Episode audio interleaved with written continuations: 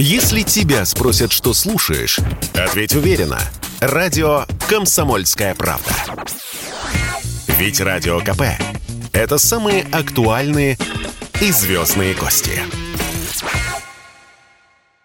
Россия и Беларусь. Время и лица.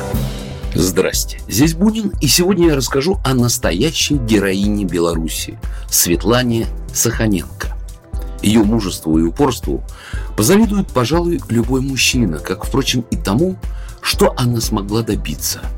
На ее счету три золотые медали по лыжным гонкам Паралимпийских игр – Сама Светлана родом из Новополоцка. Говорят, что спортивную карьеру выбрала по семейным традициям. Мама занималась легкой атлетикой, дед кадровый офицер, служил в Бараухе, занимался плаванием и был мастером спорта. Ну а бабушка – конькобежка, альпинистка и легкоатлетка. По воспоминаниям Светланы, жили они скромно, и в день зарплаты мама покупала батон, вкус которого Света запомнила на всю жизнь. Видимо, как раз на семейном совете маленькую девятилетнюю Свету и решили отдать в лыжную секцию. Учась в Новополоцком училище Олимпийского резерва, Светлана, к сожалению, стала терять зрение. Врачам удалось его сохранить, но минус 12 – это очень и очень много.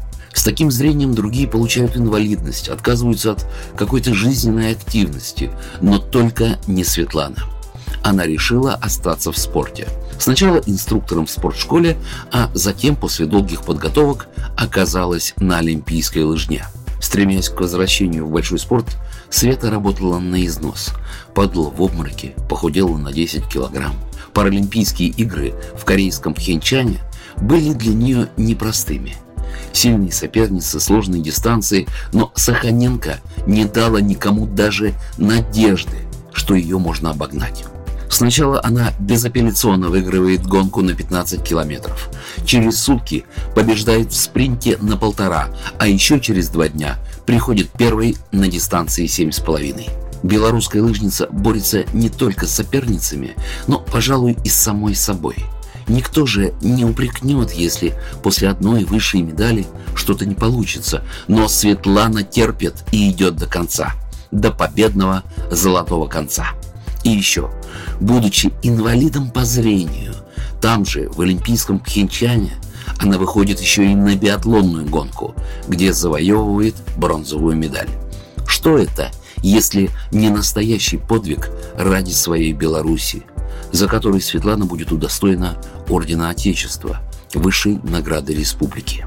Те зимние игры в Корее вообще были для белорусских паралимпийцев удачными – они привезли домой 12 медалей и заняли восьмое место в общем зачете. Программа произведена по заказу телерадиовещательной организации Союзного государства.